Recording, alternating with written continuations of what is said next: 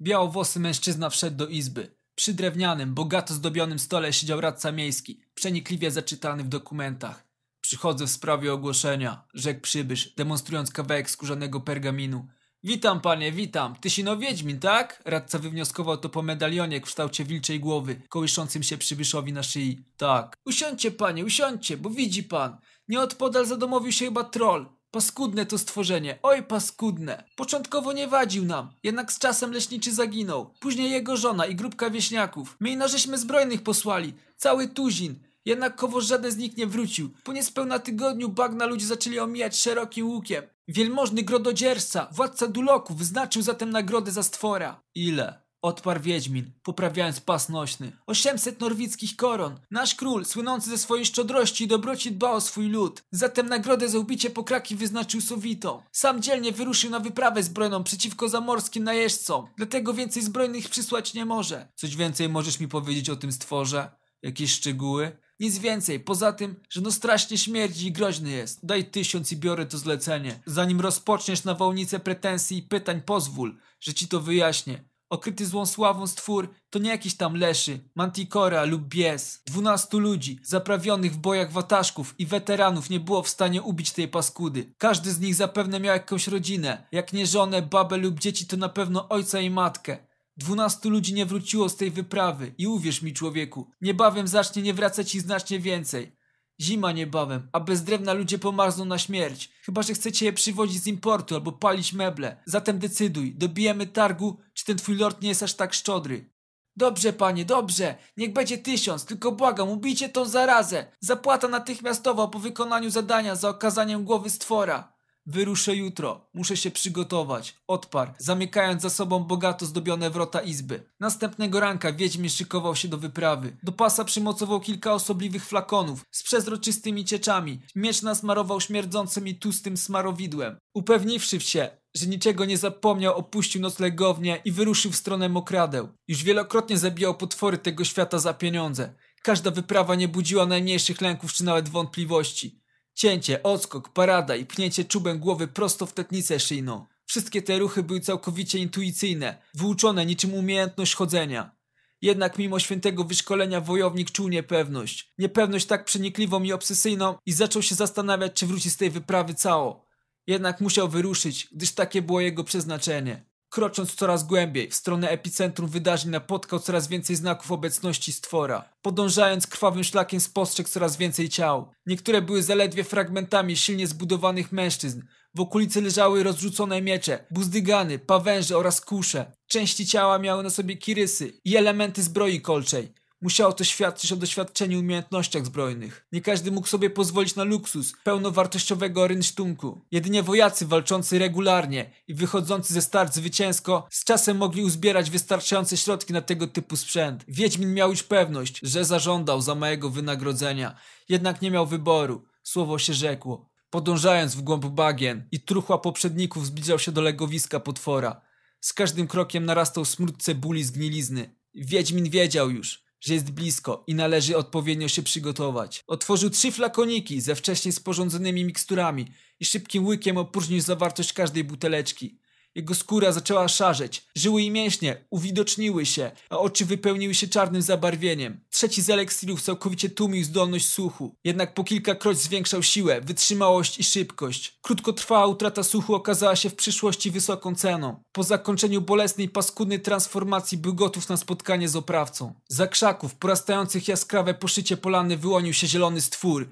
Wysoki 1 sążeń, waży co najmniej 2 centnary. Z impetem ruszył na zabójcę potworów. Wiedźmin z nadludzką prędkością uniknął zamaszystego uderzenia i ciął precyzyjnie sinistrem od lewej, przecinając kawałek barku. Potwór ryknął i szykował się do kolejnego wymachu. Jednak wiedźmin był szybszy. Obszedł stwora od prawej, ciął deksterem od prawej w przeciwległy bark i ucho. Następnie zmienił ułożenie miecza na fintę i pchnął z całej siły w szyję. Potwór momentalnie padł na ziemię, która zatrzasnęła się z podobnym hukiem, jaki następuje po szarży konnych. Ze strony lasu wyłoniły się kolejne stwory, jednak mniejsze od poprzednika.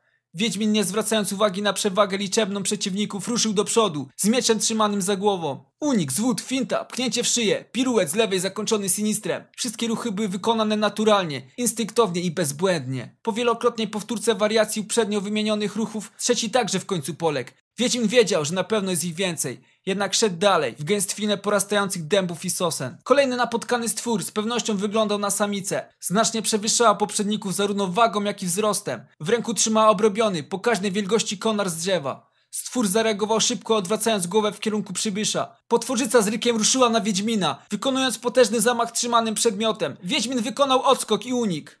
Nie uniknął. Pokaźnej budowy stwór poruszał się nadzwyczaj z gracją i prędkością dorównywał rozsierdzonemu rosomakowi. Pomimo działania eliksirów i osłaniających ciało elementów zbroi, Wiedźminowi coś chrupnęło w lewym barku. Z impetem padł na ziemię, w której momentalnie się odturlał, przewidując, gdzie padnie kolejny cios. Tym razem miał szczęście, bo stwór chybił. Wiedźmin odsunął się, splótł w ręce wymagającą kombinację ruchów i wykonał znany art. Migotliwa wiązka energii uderzyła w potwora, wytrącając go z równowagi do tego stopnia, że musiał uklęknąć. To wystarczyło.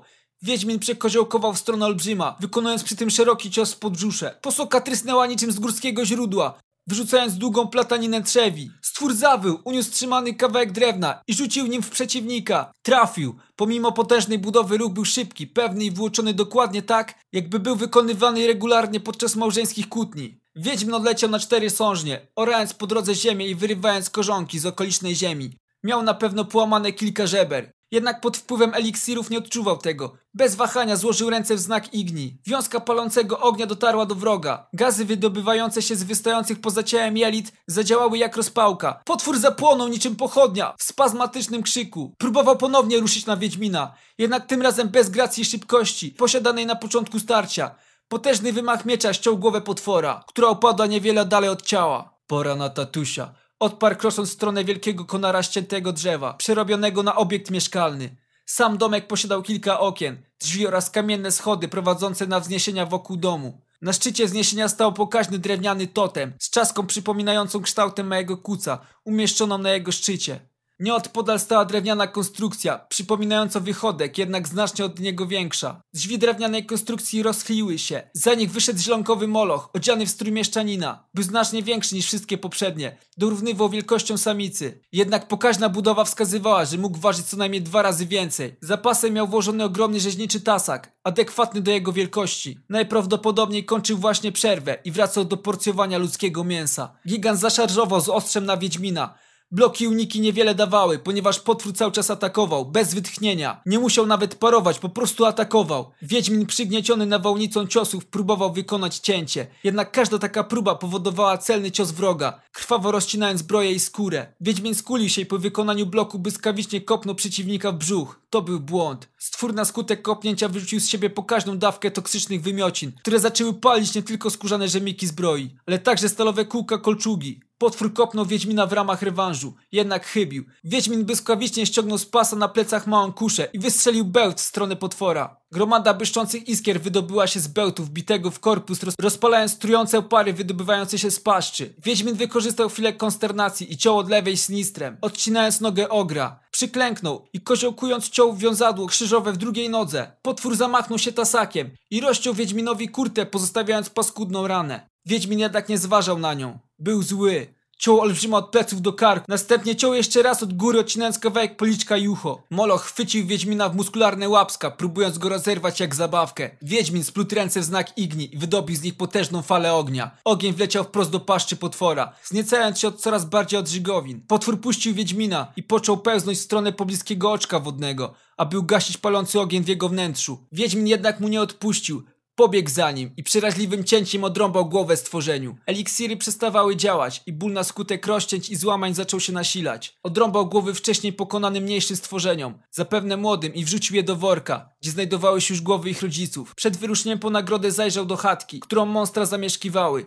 Pomyślał, że w spiżarni mogą znajdować się żywi ludzie, których bestie więziły. Nie znalazł jednak nic wartego uwagi, oprócz dokumentu zatytułowanego Akt Własności Ziemi. Z dokumentu wynikało, że stwory zamieszkujące te tereny robiły to w świetle prawa legalnie. Mord na ludziach był obroną konieczną i Wiedźmin zdał sobie sprawę, że przyczynił się do zabicia rozumnych istot, które do tego były niewinne. Pozory mylą, takimi jakie wydają się być, rzeczy są rzadko. Wyruszył czym prędzej w stronę miasta, zażywając po drodze kolejne eliksiry zmniejszające ból. Szedł odebrać nagrodę. Mimo że nie chciał tych pieniędzy, bardzo ich potrzebował. Życie niesłusznie zabitym ogrom przecież nie mógł zwrócić. Niebawem o Geralcie z Rivii zaczęło być głośno po tym, jak odczarował Addę, księżniczkę przemienioną w krwiożerczą strzygę.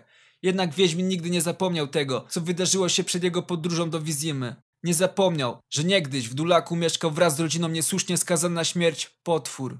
Nazywał się Szrek.